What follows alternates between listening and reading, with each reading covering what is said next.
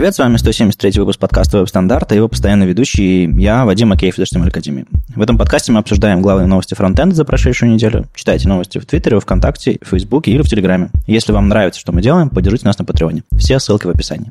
Сегодня мы в Ростове-на-Дону, и у нас в гостях Виктор из Code Hipsters и Денис из RND.js. Расскажите о себе, ребята. Привет. Привет. Меня зовут Виктор Суздалев. Я главный редактор пабликов Code Hipsters. Пишем о фронтенде, программировании и всяких разных эстетских, веселых, интересных вещах, которые мне и моим друзьям кажутся любопытными. Такой паблик с бабочкой. Типа того. Ага. А он только во ВКонтакте есть или где-то еще? Зеркала? Не-не-не, мы живем в ВКонтакте и в Телеге в основном. Ага, окей.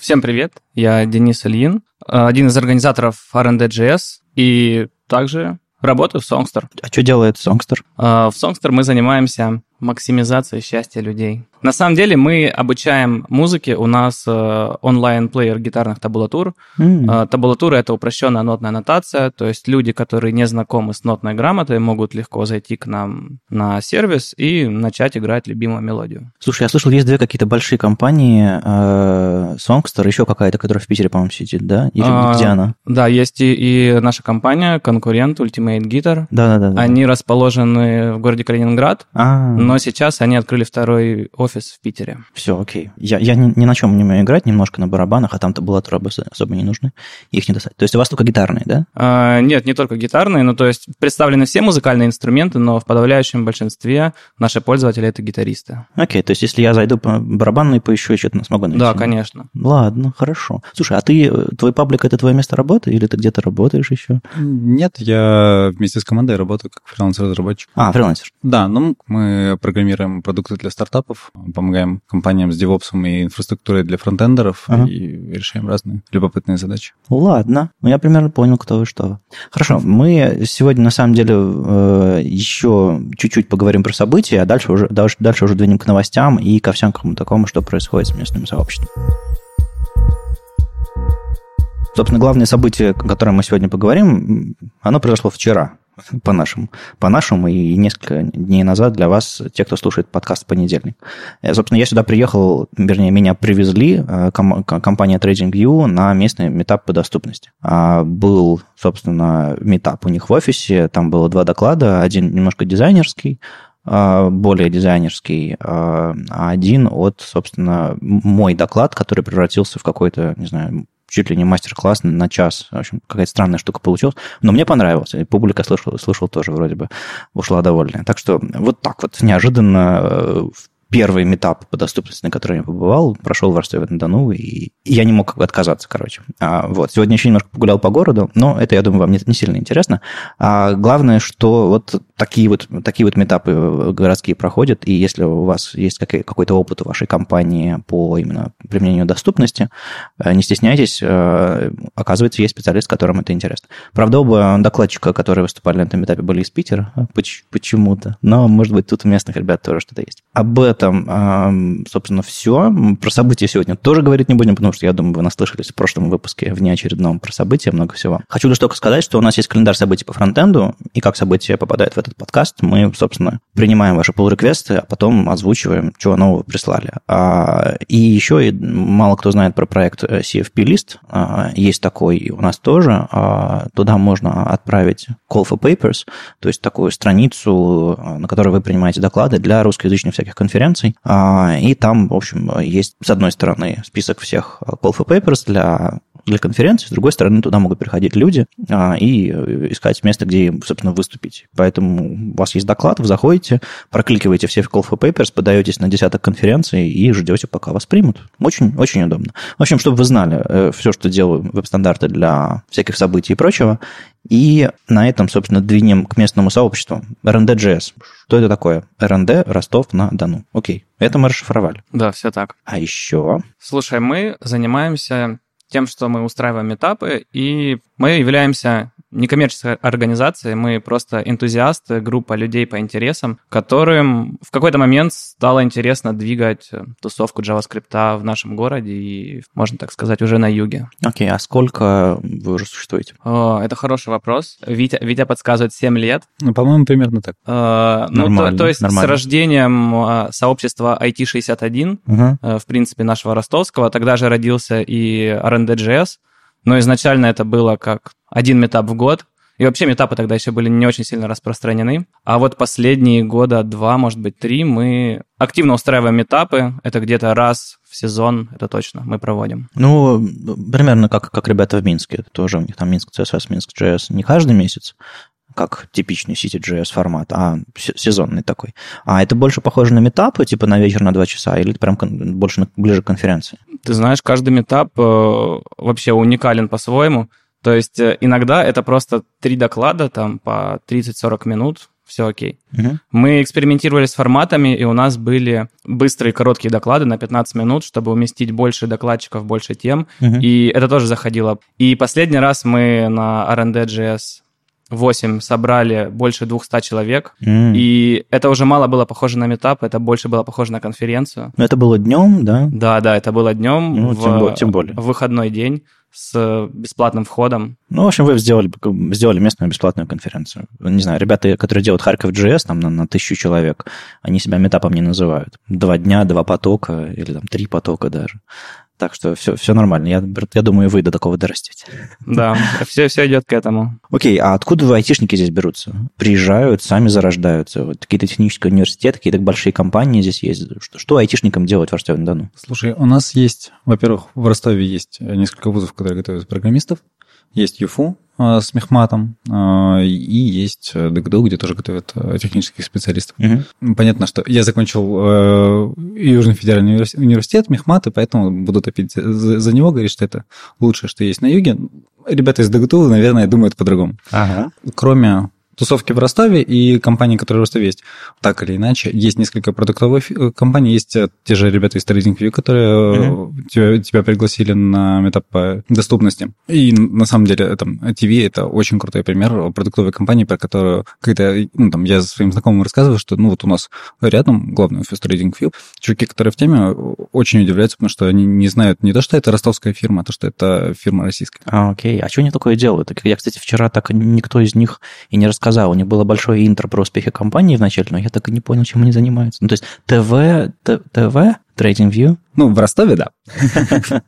TradingView предоставляет доступ к биржевым данным, и это такая типа соцсеть для трейдеров с идеями торгов, они между собой там общаются, кто-то делает прогнозы, кто-то оказывается прав или не прав и так дальше. То есть какой-то финтех, можно сказать. Типа того. То есть совсем все круто пошло, когда крипта полезла на хайп. Ребята добавили себе котировки криптовалют, и пользователи полились просто огромные. Оседлали волну. Да.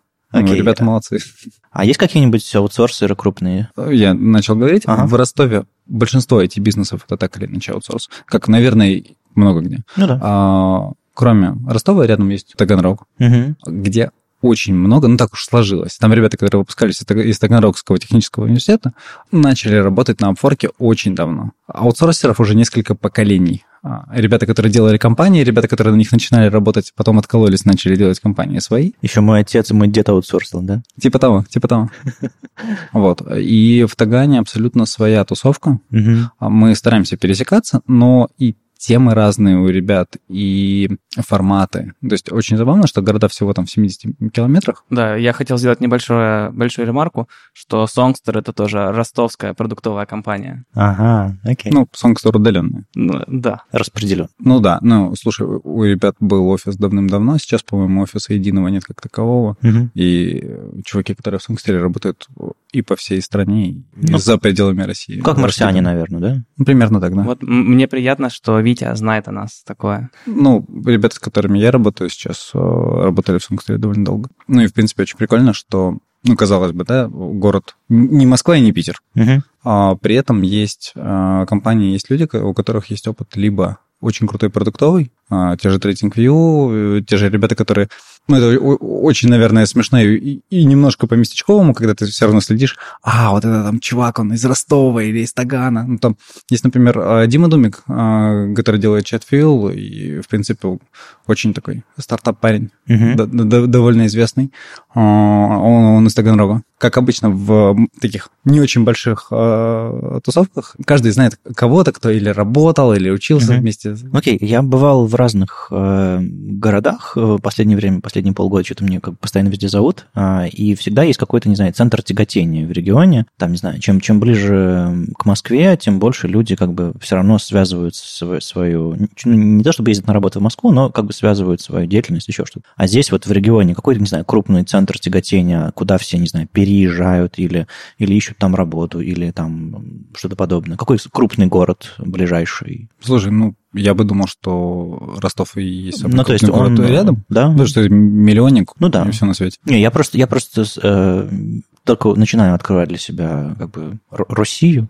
То есть я поездил по крупным городам, типа Екатеринбурга, Новосибирска, там Самара, Челябинск, как-то так, Казань, чуть-чуть вот поездил за последнее время. Вот сейчас продолжаю.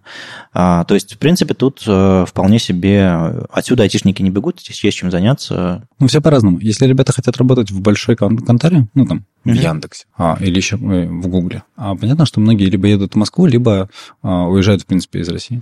Короче, варианты у всех разные, просто кому что больше нравится.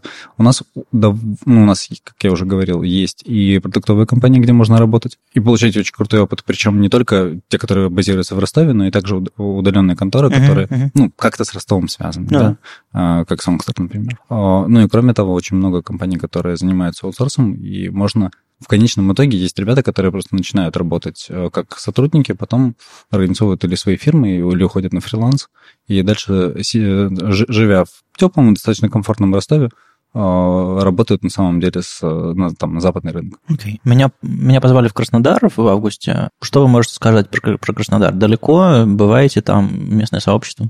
Последние, наверное, года два в Краснодаре активизировалось сообщество, оно там появилось, называется Краснодар Dev Days. Проводят прям большие конференции на целый день от начала и до конца. Там собирается народ, собирается много людей. И они ведут активную работу, я так понимаю, и в Телеграме, и во всевозможных чатах. И они коммуницируют и с нашим сообществом ростовским. И то есть, мы, скажем так, обмениваемся данными, обмениваемся опытом. И это приятно, что вокруг тоже идет развитие. Насколько легко съездить туда-сюда вообще? Сколько вы соединены? Слушай, я в этом сентябре ездил на Краснодар Dev Days. Это конфа, которую ребята проводят. Причем очень забавно. Ее основа сообщества — это несколько ребят, которые работают в аутсорсинговых или около аутсорсинговых фирмах в Краснодаре. А парень, который сейчас переехал в Яндекс, в Питер, но он из Краснодара сам. Привет, Марк. Это один из основных организаторов. Мы с ним знакомы, да. Ну вот. Да. Во-первых, из Ростова туда ехать 3,5 часа, по-моему. Близко достаточно. На очень быстрой электричке. Все замечательно. Утром сел, в 10 утра там вышел, все, целый день в твоем распоряжении. Съездить легко. Ребята большие умнички, потому что, если IT-сообщество в Ростове, оно либо разделяется на тематики, либо, как RND.js оказывается таким сезонным. Да, то есть не метап каждый месяц, не какая-то программа по календарю, да, плюс-минус. А в Краснодаре бэкэнд-сообщество, фронтенд-сообщество, люди примерно одни и те же, тусич примерно один и тот же, но они, насколько я понимаю, более цикличные. Там примерно раз в месяц или раз в пару месяцев ребята собираются обсуждать новости, делать метапы и так дальше. Плюс проводят конференции, которые... мне было в Краснодаре очень прикольно в прошлом году. Насчет конф и сообществ в Ростове, мне кажется, то, что есть более разветвленное и по разным тематикам, и по людям, которые приходят на самом деле. Так получилось со временем. То есть изначально был IT61, который устраивал все метапы, и ходили примерно одни и те же люди там. И фронтендер ходил и на бэкэнд, и бэкэндер ходил на мобильную разработку, и потом, когда увидели спрос о том, что есть конкретные люди с конкретными темами, которые они хотят осветить, то началось вот это разделение. Окей. Примерно картина ясна. Чего еще интересного у вас здесь происходит? Кроме там фронтенда, IT и так далее. Если кто-то захочет сюда приехать, не знаю, на митап, куда ему сходить, что увидеть, чем, куда съездить, еще что-то такое. Ну, просто я могу себе представить ситуацию, что кто-то, не знаю, послушает подкаст и такой... Ну ладно, надо приехать. А что еще, кроме митапа, IT еще? Во-первых, история про то, что на юге прикольно. Ну, например, Ситник приезжал, его позвали на конфу, но он еще приехал потусить, познакомиться с ребятами, посмотреть на город. Ну и, в принципе, понятное дело, что друзья приезжают. Ростов город купеческий. Поэтому у нас не то чтобы сильно... красивая архитектура, или тут похвастаться перед Петербургом решительно нечем. Но нас очень любят покушать. Угу. Есть и хорошие баристы, и кого только нет. Есть один из лучших винных ресторанчиков на юге, ну и чуть ли не в принципе в топ-5 или топ-10 по стране. То есть сюда можно с удовольствием приезжать погреться, у нас не холодно большую часть года, и вкусно и весело поесть. Ну, я вчера ранней ночью погулял немножко по городу и посмотрел, как у вас тут пятница проходит. В принципе, здесь есть чем заняться вечером. По поводу докладчиков на митапы. Ты в самом начале сказал, что у вас есть Call for Papers, общий лист, куда можно подавать. Так вот, обычно, как мы проводим митап в Ростове, мы привозим какого-нибудь большого докладчика из Москвы или из Питера, так называемого хедлайнера. Мы его привозим, он выступает у нас на митапе, мы идем потом на автопати уже классическая, которая у нас проходит, ну и потом на следующий день всегда находятся энтузиасты, любители погулять, провести хорошо время, что докладчики не скучают, они смотрят город, и вот мы такую небольшую экскурсию по Ростову проводим. Окей, то есть у вас all-inclusive, да, отдых? Мы стараемся. Ну ладно, я надеюсь, кого-нибудь это привлечет доехать. Ладно, двигаем дальше к статьям. Чего у нас нового?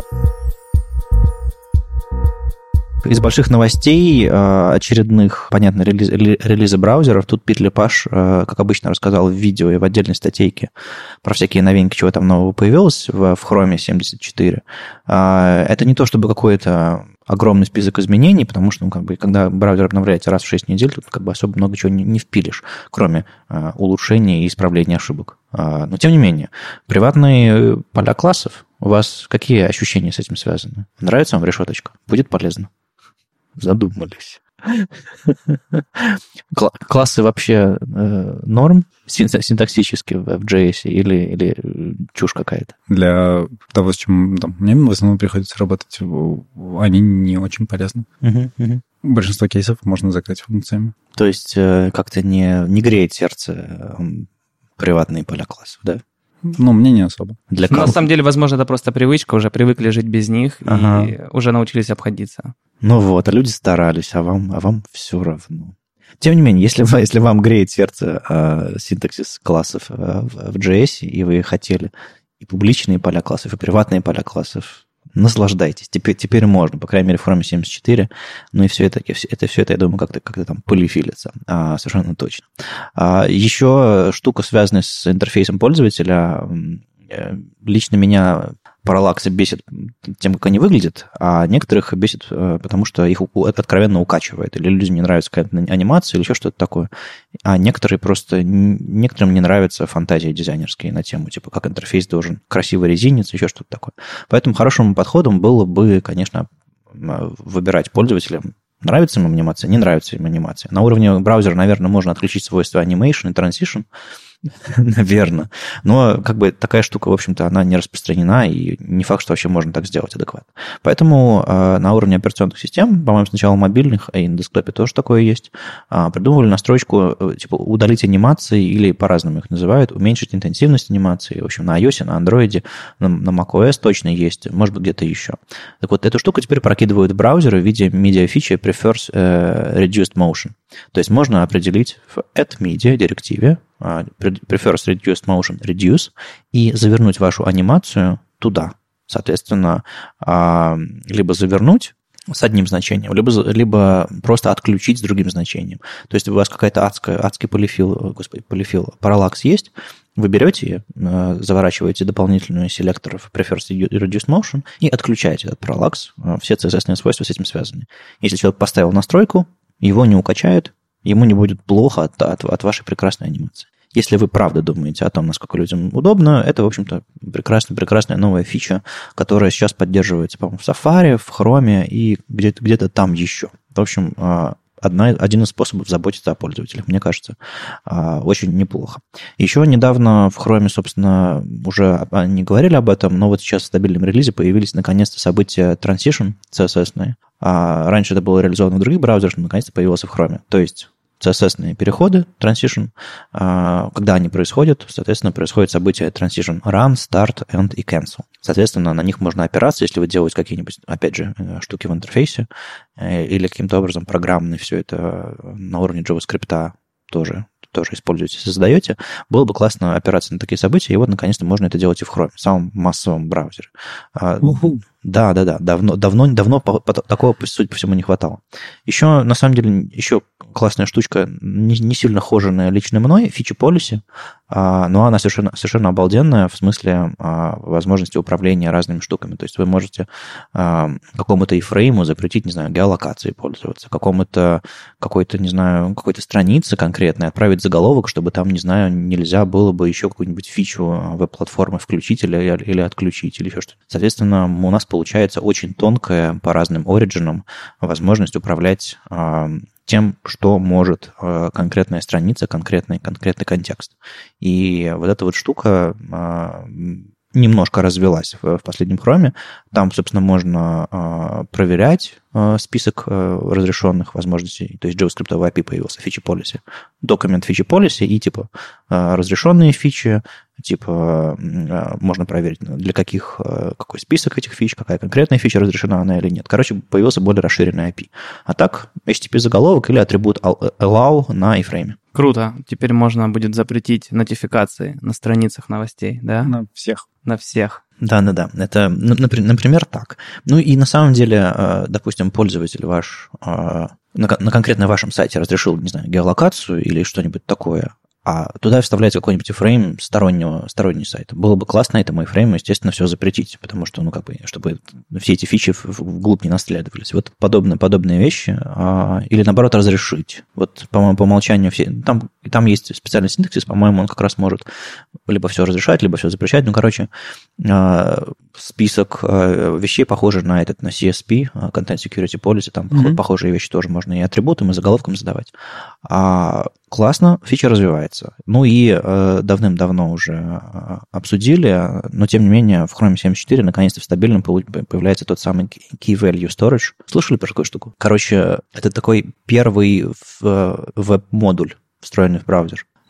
Есть в браузере Local Storage, есть IndexedDB, они взяли и все лучшее из Local Storage объединили с IndexedDB, прикрутили туда сверху промисы и сделали новый Key Value Storage в браузер встроенный, именно как модуль. То есть вы можете взять import storage from std .. Key Value Storage. Клево. Такой типа standard lib такой для веба. Это именно в Chrome встроено. И, соответственно, использовать более крутой навороченный Key Value Storage для хранения данных. Естественно, это все полифилится, естественно, все это можно там проверять и использовать. Короче, типа standard lib в вебе появляется, так или иначе. Очень-очень крутая штуковина. Тут отдельная статья Филиппа Уолтона на эту тему. И вот, наконец-то, в стабильном Chrome появилось. Можно играть, если вам нужно что-то подобное. И им не пришлось проводить это все через процесс стандартизации. Они просто сделали свою классную фичу, и типа у нее версионирование есть, то есть она может обновиться, и новая версия станет, новый API разовьется. То есть это, с одной стороны, немножко опасно для стандартов, для платформы, с другой стороны,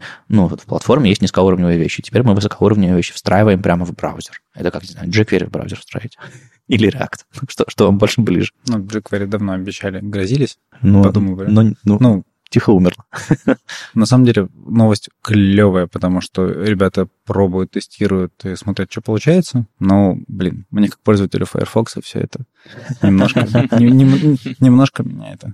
не то, что напрягает, просто в конечном итоге либо под это подстраиваются браузеры, другие, либо под это подстраиваются веб-разработчики, которые таскают за собой полифилы, выбирают какие-то еще варианты. В общем...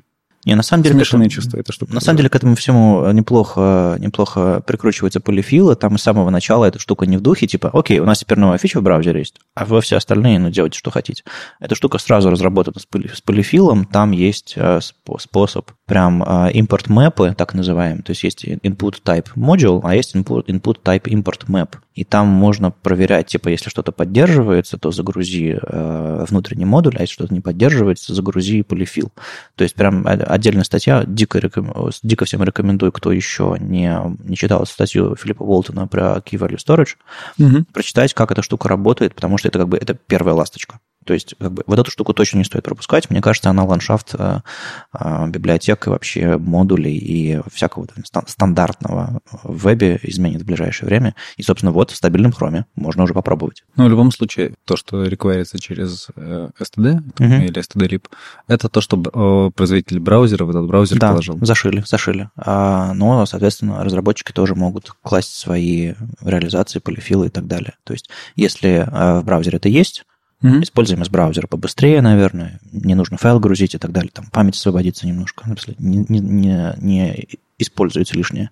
А так можно полифил запустить. Мне кажется, это очередная конкуренция. Типа, если браузеры захотят все эти штуки внедрять, можно совместно разрабатывать. А если не захотят, ну, в любом случае, там очень прозрачная система полифилов, реально встроенная с самого первого дня. Я только боюсь, что это все устаревшие или, типа, на сегодняшний день актуальные, а завтра уже не актуальные конфиги веб-паков и парселей влетит.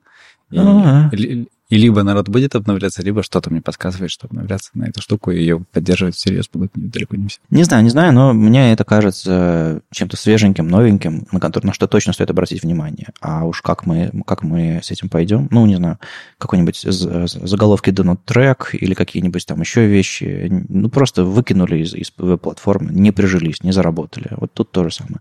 Может быть, взлетит, может быть, не взлетит. Как бы веб-компоненты версии 0 тоже никуда не взлетели. Версия 1 получили поддержку Apple и развиваются. Ну, то есть, по крайней мере, как все современные API сделаны на промисах, вот так же, как этот Key Value Storage с самого начала сделан современненьким, с полифилами, с поддержкой ES-модулей и всяким остальным. Ну, и раз уж про ES-модули, давайте посмотрим, что там в ноде 12 появилось. Вас это как-то интересует? Нода сама по себе интересует, и это основная платформа, которой моя команда пользуется, например, для бэкэнда. Но с Bleeding Edge фичами мы чаще всего не пользуемся. То есть вы сидите на 0.12? Нет. Ну, у нас сейчас актуальные проекты какие-то на 10-й, какие-то на 8-й. Причем на конкретные подверсии 8-й. Окей. Тем не менее, есть две статейки 23 апреля и 23 апреля. Одна из них рассказывает про то, что Node.js 12, это, собственно, в октябре она станет LTS, насколько я понимаю. Соответственно, через год-два, видимо, все потихонечку на нее переедут. А тем не менее, заранее было бы классно узнать, что там нового появилось. Понятное дело, что там всякие V8 обновления, там движка, TLS 1.3 появляется. Ну, в общем, я не пишу на ноде, я просто слежу за этим, поскольку это, не знаю, JavaScript-овый движок на бэке. Интересно, что там происходит. Так что и интереснее всего, конечно же, то, что они обновили экспериментальную поддержку ES-модулей, и это отдельная статья об этом вышла. Собственно, там подробно рассказывается, что они, по-моему, в 2017 году внедрили поддержку ES-модулей экспериментальную за флагом. Когда вот только, собственно, ES-модуль начали разрабатываться, там, по-моему, через MGS. Я ждал, когда кто-нибудь войдет с пивом. Welcome. У нас там внизу шашлык, так что да, мы постараемся записаться побыстрее. В общем, ES-модули, они обновили свою экспериментальную реализацию, по-прежнему она нестабильная, не финальная, и там можно запустить и проверить, как оно все работает. Они наконец-то решили, что они будут делать с ES-модулями. Если раньше они говорили, мы файлы с расширением MGS только будем импортировать в новом синтаксисе и реквайрить обычные JS-файлы, CommonJS-овские, а то сейчас они разработали целую новую систему, то есть можно будет импортировать .js-файлы обычные совершенно нормально и указывать в package.json, что типа окей, у нас обычные модули, импортировать EM.js с расширением типа современные скриптовые модули и CommonJS, CJS файлы. То есть они разработали целую систему, на самом деле на уровне вложенности можно сделать подпапку, в которой положить package.json, в котором прописать другой модуль, другой тип модуля, и тогда там другие файлы будут из этой папки импортировать. Короче, вместо того, чтобы сказать, ребята, все, перепишите всю вашу архитектуру на файлы .mjs, они наконец-то договорились всем сообществом, видимо, сделать гибкую систему, в которой можно использовать и CommonJS, и просто JS, и MJS, и настраивать все на уровне конфигов, флагов и всего остального. Короче, кажется, фича созрела до того, чтобы наконец-то попасть в реальность. И они еще подумали о том, как... Там есть какие-то нерешенные проблемы, но они думают, как в одном проекте можно будет использовать эти подходы и другие. Интересно довольно эта история, потому что казалось, что они просто пойдут принципиально другим путем, используя тот же самый синтаксис, но какие-то совершенно другие подходы, в отличие от браузерных. А тут вот, судя по всему, хоть и за экспериментальным флагом, но уже фича готова. Я сомневаюсь, что она появится, не знаю, в 12-м LTS. Скорее всего, нам еще придется подождать еще годик, то есть она LTS-ом станет 14-м, но зато хорошее, готовое и классное. А если вам сильно нужно, экспериментальный флаг. У вас как там с модулями? CommonJS все простенько или как? На ноде, да. Да? Но мы в любом случае через бабель все прогоняем, поэтому импорты это импорт, а не require в большинстве случаев, понятно. И так дальше. Но вообще история про ноду, которая поддерживает модули только как .mjs, звучит очень своеобразно. Слава богу, они от этого ушли. Короче, вот такая вот нода 12. В этом месте я передаю привет Леше Симоненко, который давно не заходил к нам, наш постоянный ведущий, который давно не заходил в наш подкаст. Мы как-нибудь его выпишем и, наверное, обсудим 12-ю ноду, или когда ближе к ЛТСу обязательно вернемся, потому что Леша у нас тут главный по ноде был всю дорогу. Еще был анонс Svelte 3.0. библиотеки, мы отдельно обсуждали это с Павлом Малышевым в недавнем подкасте, и, собственно, он же и перевел анонс на Хабр, положил Svelte 3 переосмысление реактивности. Там есть, собственно, авторский перевод оригинальной статьи Рича Харриса о том, как он, собственно, зарелизил Svelte 3, чем он отличается от, не знаю, от предыдущих версий, в чем, собственно, фишечка и главная фича этого фреймворка. У вас как вообще отношение к исчезающим фреймворкам? Приятно же, интересная история, да? Приятно, и я хотел представить Витю, который как раз на одном из RND.js метапов выступал с темой про Svelte. Витя прям знаком с ним очень близко. Встречаем. Спасибо, Денис. Денис наврал. Нет, если серьезно, про Svelte я веду паблики Code Hipsters. И мне интереснее всего технологии, которые что-то меняют, да? Mm-hmm. Мне был очень интересен React, когда он был 0.10.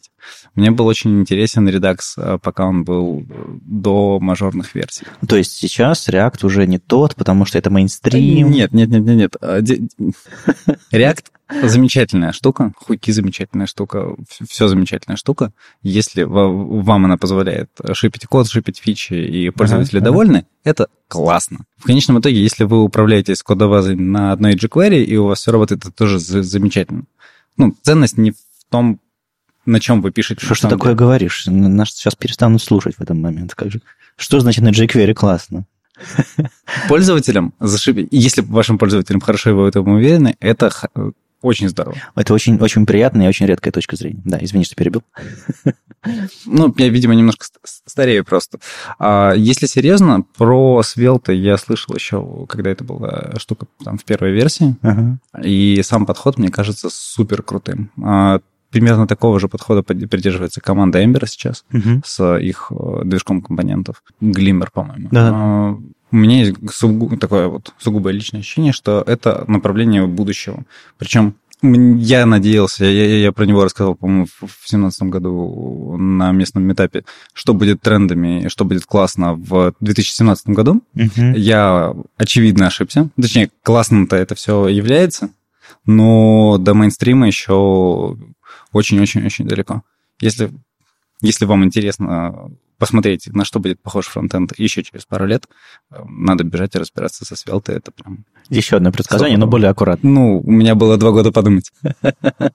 Не, ну, я так понимаю, Svelte 3 – это какой-то большой мажорный релиз, и, соответственно, там есть какие-то такие штуки, которые унаследованы от современных библиотек фреймворков. То есть он как бы тоже не просто пилит в свою сторону, он поглядывает на все остальные, Рич Харрис, и, не знаю, у Rollup тоже есть свои пользователи, как бы... это же не рынок, конечно, захвачен веб-паком в этом смысле, но если кому-то нужно просто, не знаю, модули шить, нафига целый веб-пак? Rollup настроить существенно проще, особенно если у тебя, надо библиотеку собрать. Точно так же, как с парселем, на не очень больших проектах работать существенно. Я как раз вот в последнее время много всякого слушаю, люди берутся там Parcel и типа, ой, было так просто, так хорошо. И не потому, что им, они, не знаю, хотят уйти от мейнстрима, а потому, что у них задача попроще, наверное. Какой у тебя опыт работы с альтернативными штуками? Кстати, есть и позитивный, и негативный опыт. Позитивный – это когда у меня был какой-то pet-project на коленке, и не хотелось тащить веб-пака. Я просто подключил Parcel, за пару секунд все заработало, сминифицировало. Сборщик без конфига, как в рекламе, да? Да, было все круто. Точно так же и негативный опыт, когда мне понадобилось сделать что-то сложное, что уже выходит за рамки. Я реально не мог разобраться где-то около часа, и все закончилось тем, что я за 5 минут подключил веб-пак, написал конфиг, который я уже знаю практически наизусть, и решил свою задачу. Просто у тебя уже есть понимание, как это сделать на веб-паке, а на парселе еще нет. То есть не факт, что парселовский конфиг был бы сложнее, просто это что-то новое для тебя было. У веб-пака тоже есть рекламный ролик, в котором написано Zero Config. Да-да-да, он уже работает без конфига. Да, как? Базовая комплектация. Для pet-проектов. Да. Тем не менее, тут есть конкретно для Svelte, если вам хочется немножко хайпануть, тут есть и документация на русском по Svelte, и учебник на русском, и примеры на русском языке по Svelte. Короче, Павел Малышев евангелирует в сторону Svelte, дай Боже. Если вы прослушали наш этот выпуск, где мы с ним разговариваем, там не целый выпуск про Svelte, но тем не менее, он такой евангелист, и я думаю, мы как-нибудь еще соберемся, поговорим. Можно будет, кстати, вас вместе собрать как-нибудь там, уж не знаю, приедете вы никуда, не приедете вместе, или там... по телефону и поболтайте, потому что, мне кажется, я тоже очень люблю технологии, которые альтернативные, просто потому что все альтернативные технологии когда-нибудь сами станут мейнстримом, когда-нибудь захватят рынок. И было бы классно поймать это заранее, обсудить и... в общем, гораздо интереснее, чем просто, сидеть и говорить друг другу, ты на React пишешь? Да, я тоже. Нет, есть же еще вариант с Preact тоже. Любопытно. Preact — это такая альтернатива, мой React легче. Окей. В 10 раз. Кстати, с Preact был тоже негативный опыт. Когда в проект нужно было подвести анимации, завести, то там начинались дикие костыли. И вот реально из-за одних анимаций мне пришлось выкинуть Preact и взять обратно React. Здрасте. Я думал, он... просто такой же, только маленький. То есть это было в тот самый момент, когда был переход от CSS Transition Group на вот что-то подобное React Motion, и тогда в сообществе еще не было четкого понимания, как правильно готовить анимации, и вот в Preact тоже не было этого понимания. Просто пакеты не успели подвести. Тебе было бы быстрее переключиться на React и уже его готовую инфраструктуру. Так я уже с React пытался переключиться на Preact. Это ж его киллер-фича. Окей. Ладно, нет идеальной библиотеки, но мы к этому стремимся. Тут еще вышла интересная статья про то, нужно ли чистить строки в JavaScript. Я сначала по названию не очень понял, о чем речь, и, честно говоря, даже первый пример меня не очень сильно впечатлил, я как-то удивился, там консоль лог... Я сейчас не буду пересказывать код, вы сами посмотрите, но там главный панчлайн, думаете, строка занимает 30 байт? Нет, она занимает 30 мегабайт. Идеальное интро в статью, я тут же провалился и стал читать дальше. Видели эту статейку, нужно ли чистить строки в JavaScript, что думаете? Я посмотрел, очень прикольно, что народ разбирается в кейсах, которые очень неочевидны и очень больно бьются. Да, там суть в том, что в V8 есть оптимизация хранения строк, которые в некоторых ситуациях приводят к тому, что строки растут невообразимо. Да. И вот это, с одной стороны, как бы мой любимый принцип. Ты просто пишешь код как хочешь, а браузер оптимизирует, это его работа. С другой стороны, если как бы эта штука больно бьет тебя и твоих пользователей, как бы хочется все-таки разобраться. Вот это вот парадоксальная вещь. Вам доводилось какие-то подобные оптимизации делать, что типа, не знаю, там, идти на какой-нибудь JS-перф и выбирать максимально быстрый итератор по какому-нибудь там объекту или там еще что-нибудь такое, сбривать миллисекунды? Мне приходилось, но обычно оказывалось, что встроенные реализации самые быстрые. То есть ты пытался? Да, честно. Да, я соглашусь с Витей. Встроенные операции обычно работают хорошо. Ну, в определенном браузере, хочется отметить. Вот. Но в Songsterr у нас очень остро стоит этот вопрос оптимизации. То есть, если на сильных устройствах все летает, то для слабых устройств нужно оптимизировать. И вот как раз мы ищем пути, где всегда можно срезать углы и сделать побыстрее. Ну да, ведь мы тут сейчас говорим, когда про V8 какой-нибудь современный, какой-нибудь, который вот только что вышел. Естественно, мы говорим про последние там андроиды. Ну, понятное дело, что на андроидах плюс-минус Chromium обновляются, как встроенный браузер. Но у кого-то может старый Chrome застрять, у кого-то может быть другой браузер, у кого-то может быть, не знаю, какой-нибудь iOS старой версии. И там, понятное дело, все эти оптимизации начинают по-другому совсем играть. То есть то, что оптимизируется в вечно зеленых браузерах, не всегда адекватно это происходит. И я, на самом деле, с интересом смотрю все эти доклады про оптимизацию внутри V8. Там советуется, как создавать массивы, чтобы там, если под определенные типы данных, еще что-то такое. Это все довольно интересно. Первая мысль, типа, ну нафига? Браузер сам оптимизирует. Потом думаешь, есть же браузеры, которые еще не умеют оптимизировать, или у них вообще памяти нет с рождения, и они как бы как могут, так и исполняют ваш JavaScript. Короче, с одной стороны чушь, блажь, а с другой стороны, если тормозит, надо что-то делать. Я вот для себя до конца не решил. То есть я видимо, просто мало пишу JavaScript, чтобы не сталкиваться с такими вопросами, но всегда очень интересно смотрится, как люди пытаются это решить. У меня есть один интересный практический пример. И мы, и Ultimate Guitar, и еще небольшой стартап из Нидерландов Soundslice. Мы занимаемся примерно одним и тем же, то, что это веб-плеер. И у каждого веб-плеера есть проблема, что в какой-то момент срабатывает garbage коллектор, и у тебя лаг, у тебя просаживается FPS. И вот как раз разработчик из Soundslice, он там один, это мейнтейнер Django, он очень интересную оптимизацию сделал. Он начал все данные писать в один массив, и сам этот массив чистить по мере того, как эти данные становятся ненужными. Таким образом, он сделал, такое некое ручное управление памятью. То есть написал garbage collector сам. Да.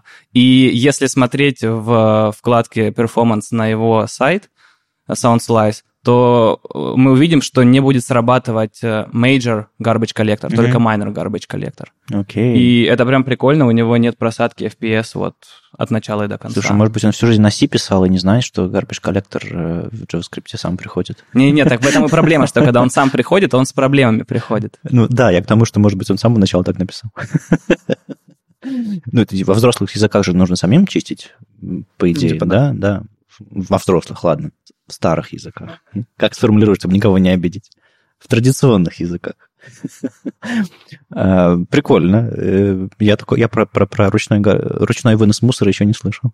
Молодцы. Ну, в общем, интересная оптимизация. Я не знаю, в каких случаях люди много работают со строками. Может быть, в вашем случае, у вас там же тексты песен, табулатура, это в принципе строки. Ну, может быть, вы по-другому их привозите. Нет, да, всегда, когда можно избавиться от строк, то лучше от них избавиться. Ну, видимо, в некоторых ситуациях все-таки что-то нужно. Тут какие-то примеры были в этой статье, но меня ничего не впечатлило. Видимо, бывают.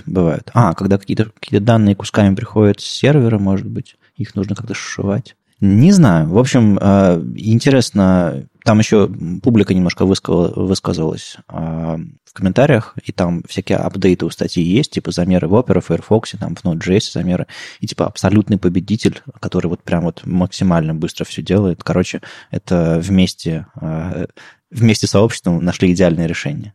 Там тредик тоже можно почитать, довольно интересно. Редкий случай, когда комментарии на Хабре — это полезная, классная штука. Да, я сам немножко удивился. Там, естественно, огромное количество заминусованного ада, но в целом полезно. 129 комментариев или типа того, прям хорошо. Ну, немножко про CSS. Я с радостью обнаружил, что появился новый черновик CSS Spatial Navigation. Суть этой истории в том, что вы сейчас в вебе, навигируя между какими-то интерактивными элементами, ну, типа, вот у вас поле, вот у вас ссылка, вот у вас кнопка, и вам нужно от одного к другому перейти с клавиатуры, например. Вы нажимаете кнопку Tab, двигаетесь вперед, от одного к другому, от одного к другому. Нажимаете Shift, Tab, двигаетесь назад. Обычное дело в вебе для людей, которые пользуются клавиатурой, потому что у них другого выбора нет, или которым просто удобно. Пришли в какой-нибудь Сбербанк, вам набивают данные, никто мышкой тыкать не будет. Ну, стажер разве что. Тык-тык-тык, тык-тык-тык, Enter, пробел, тык-тык-тык. В общем, клавиатура – главный инструмент. Так вот, это все работает по порядку нахождения элементов в доме. То есть в каком порядке они там расположены, как бы вы их визуально не сверстали с позиционированием или там флексами. Tab-ордер будет по дому. И он будет по порядку, типа 1, 2, 3, 4, 5. Так вот, есть такая концепция в интерфейсах, называется Spatial Navigation. Представьте себе телевизор, а у вас в руке пульт. А на пульте 4 кнопки. Вверх, вниз, право, лево. Ну, стрелки просто. Угу. И вы смотрите на интерфейс телевизора, у вас, не знаю, средний объект, не знаю, фильм в центре выделен. Есть какой-то типичный грид, и фильм в центре выбран. Вы хотите перейти к фильму, который выше. А, он, это список длинный. Вы же не будете по очереди тыкать вправо, вправо, вправо. Вы нажмете вверх, и он перейдет вверх, потому что вы нажали вверх. Угу. То есть это пространственная навигация. Стрелки, собственно, они говорят, типа, передвинься, допустим, к объекту, который ниже текущего, или правее текущего, или левее текущего. Неважно, в каком порядке они в доме идут. И эта концепция есть на телевизорах, и есть во всяких элементах, где нереально протабать весь интерфейс или нереально указать какую-то отдельную штуку. То есть я знаю, есть пульты, в которых есть там гироскопы, которыми можно управлять. Они такие дико неудобные, что как бы даже я даже не пытаюсь ими пользоваться. У меня просто нет дома телевизора, поэтому я так рассказываю об этом вдохновленно. Для вас это бытовуха какая-то, наверное. Я, наверное, жалуюсь скорее, чем хвастаюсь, что у меня нет дома телевизора. Иногда полезно. Так вот, эту концепцию пытаются принести в веб. Ребята из LG Electronics и Florian Revol, приглашенный эксперт, они решили эту штуку затащить в веб. На самом деле Opera сделал это первый уже, кто бы сомневался. В Opera на Preact был модификатор, по-моему, можно было зажать Alt и, собственно, передвигаться с помощью стрелок по интерфейсу именно вот вверх-вниз, вправо-лево, не по дом-ордеру. Но это, естественно, про эту фичу все забыли, помнят только бывшие сотрудники компании Opera. И, по-моему, попытались в Vivaldi что-то подобное реализовать. Я не уверен, есть ли Spatial Navigation сейчас в Vivaldi, но они, по-моему, пытались это сделать. Там тоже какая-то комбинация клавиш, которая включает вот этот режим навигации. Обалденнейшая вещь, если вы хотите пользоваться интерфейсом с клавиатуры, или если у вас интерфейс посложнее, чем обычная страничка, какое-нибудь веб-приложение или, не знаю, может, игрушка какая-то. Вот там это совершенно точно было бы круто. Mm-hmm. Так вот, есть огромный черновик, прям вот в котором описано много-много всего, все случаи, там один объект скрыт, другой объект там вот там находится, один объект находится по диагонали, как в него перейти, если у вас есть только стрелка вправо-лево, и как это все, какие там события вызывают, еще что-то такое. Огромная-огромная спека из телевизионного опыта собралась, и, собственно, пытаются сейчас внедрить эту вещь в веб. Это будет, конечно, бомба, потому что табами по странице ходить дико неудобно, если хочется ходить с клавиатуры, например. Представляете себе пульт, с помощью которой можно, не знаю, четырехстрелочный, или просто вот, не знаю, какой-нибудь тач, поверхность какая-нибудь кругленькая, как на Apple TV. Вы можете прям вот по страницам передвигаться вот таким образом. Обалденно было бы. Но пока это можно только на уровне браузера встроить. Вот ребята из Vivaldi, кажется, что подобное сделали, как раньше в Opera было. Крутейшая спека. Ни одной, естественно, браузерной реализации нет. Спека не закончена, но дико интересно, если вам близки телевизоры, если вы хотите что-то подобное делать, или просто как бы вопросы доступности интересны, обязательно посмотрите. Будет развитие, будет продолжение. Значит, есть интересы, деньги и, в общем-то, что-то у нас в итоге в вебе получится. Другое дело, чтобы браузеры это все внедрили тоже. Не только в телевизорах, но посмотрим. На самом деле всякие там ребята типа из Игали и еще других, они потихоньку тоже, я думаю, помогут это внедрить. Ты знаешь, я всегда был адептом такой доступности, что если сайтом можно пользоваться без мышки и тачпада, одной клавиатурой, то это очень круто. И мне это очень нравится. Сколько таких сайтов видел в своей жизни? Их на самом деле очень мало, но табом и энтером, пробелом, в принципе, можно пользоваться. Вот. Но иногда хочется, чтобы по списку можно было ходить стрелочками вверх-вниз. И реально непонятно, почему это не реализовано. Так разработчики не знают просто. Они берут мышку, кликают, у них все работает. Все такое. Ну, есть колесико, тачпад, вот это вот все, свайпы. Плюс-минус люди знают. Вот я вчера читал часовой свой доклад, который должен был быть получасовым и стал вообще мастер-классом. И я там показывал людям, я взял маус-киллер, звездочка, курсор, нан. на баде навесил, точнее, на все элементы на странице, сказал, угадайте, где я сейчас нахожусь. Где угодно, потому что как бы фокуса никакого нет. Фокус был отключен. Я показал, как включить фокус, как его красиво нарисовать. Это понимание разработчикам не хватает. Вот, возможно, эта спека поможет какие-то подобные кейсы продвинуть, потому что когда это не просто тап-тап-тап-тап-тап-тап-тап, неудобный, а навигация именно стрелками по странице между интерактивными элементами, это гораздо удобнее. То есть это новые устройства, новые способы взаимодействия с интерфейсом. Это все может продвинуть тему доступности интерфейса не только мышкой, а среди разработчиков. Почему бы нет? Тут Матео Шурпчонок на CSS Tricks написал статейку, как попасть в Google Play Store, если у вас есть всего лишь PWA. Если вы не умеете писать на Kotlin, на Java или на чем там сейчас приложение для Android пишется. Но вам все равно придется взять вот это вот андроидовские инструменты, вот Android Studio и всякое такое, немножко повозиться, там есть прям пошаговое руководство, какие там конфиги нужно написать, на какие кнопки нажать, и магическим образом ваш сайтик попадет в Google Play. Очень круто. Да, это по сути будет, как это называется, как она называется? Trusted Web Activities. Такая штука, которая появилась в 72-м Chrome и, соответственно, раскаталась уже на современные андроиды.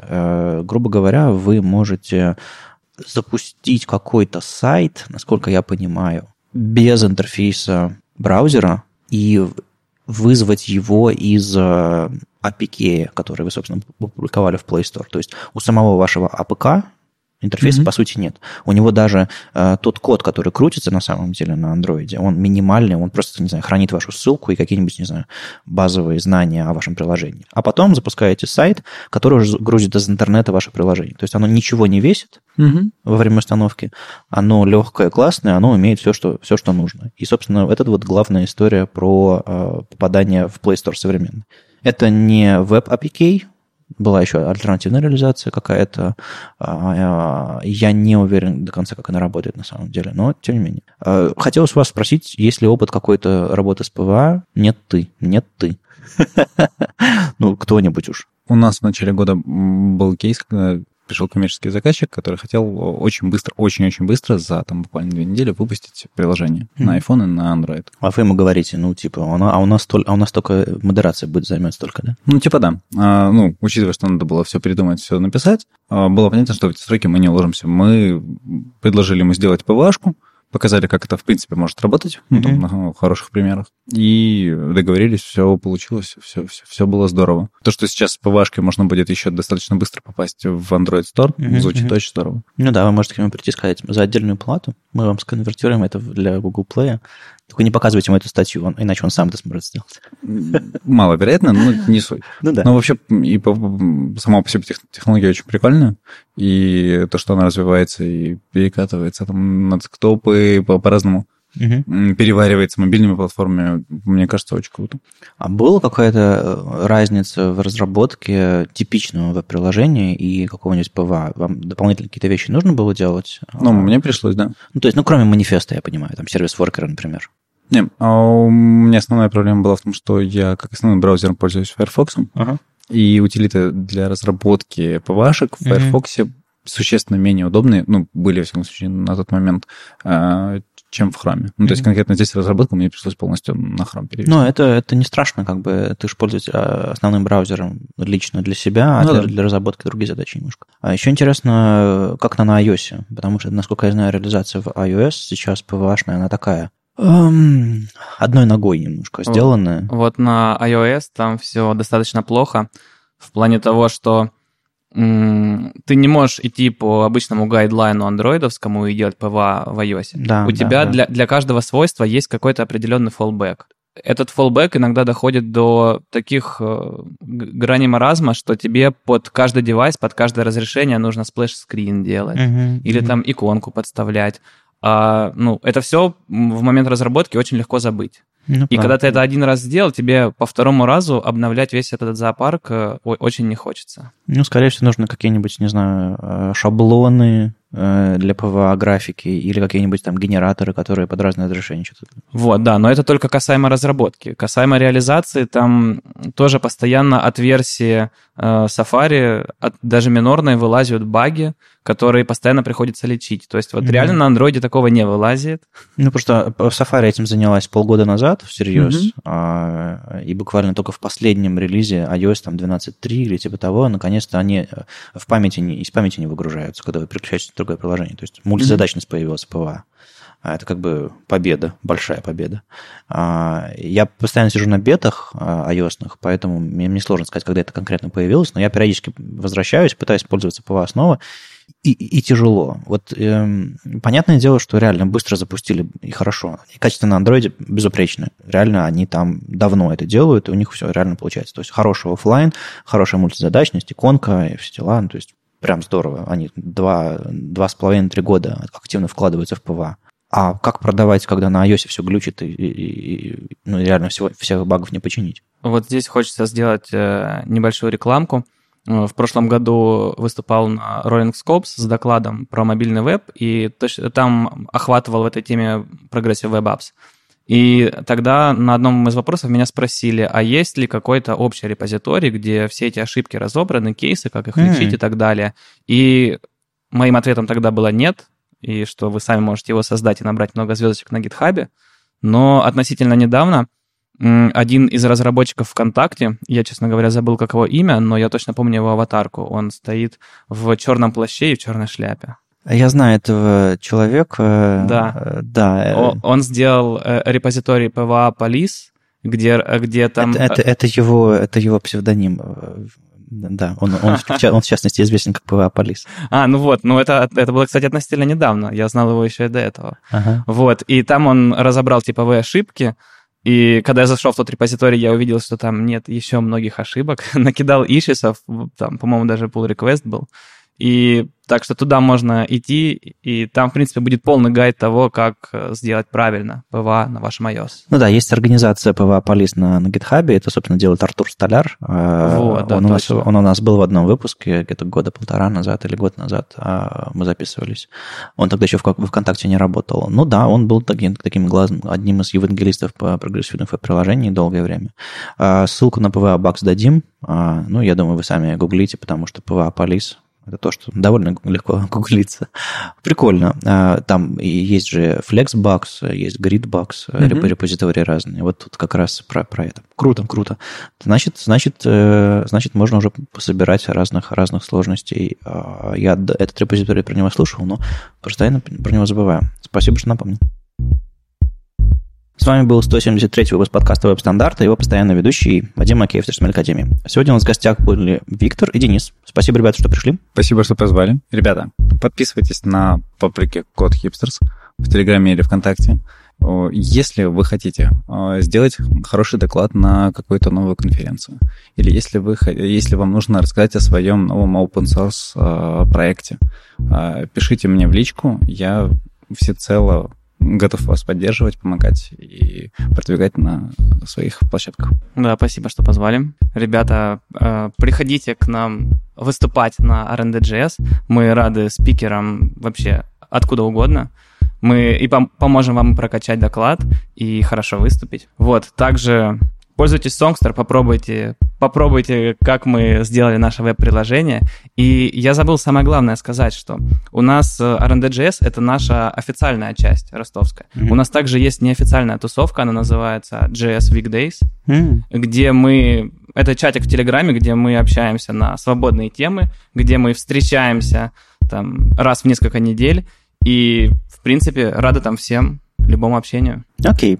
А мы сейчас закончим и пойдем есть шашлыки или что там готовят ребята во дворе. Да, слушайте нас в любом приложении для подкастов, на Ютубе, ВКонтакте, и не забывайте ставить оценки и писать отзывы. Это помогает нам продолжать. Если вам нравится, что мы делаем, поддержите нас на Патреоне. Все ссылки в описании. Услышимся на следующей неделе. Пока. Всем пока. Пока.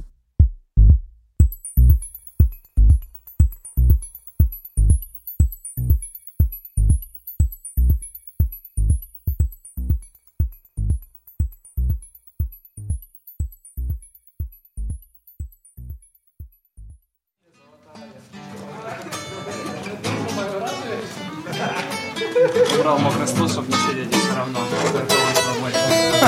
Сейчас, а я буду ходить.